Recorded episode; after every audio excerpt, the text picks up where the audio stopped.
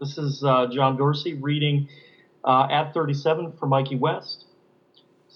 At 37, I place arthritis cream on my ankles just to make it through the night and listen from my porch as birds migrate south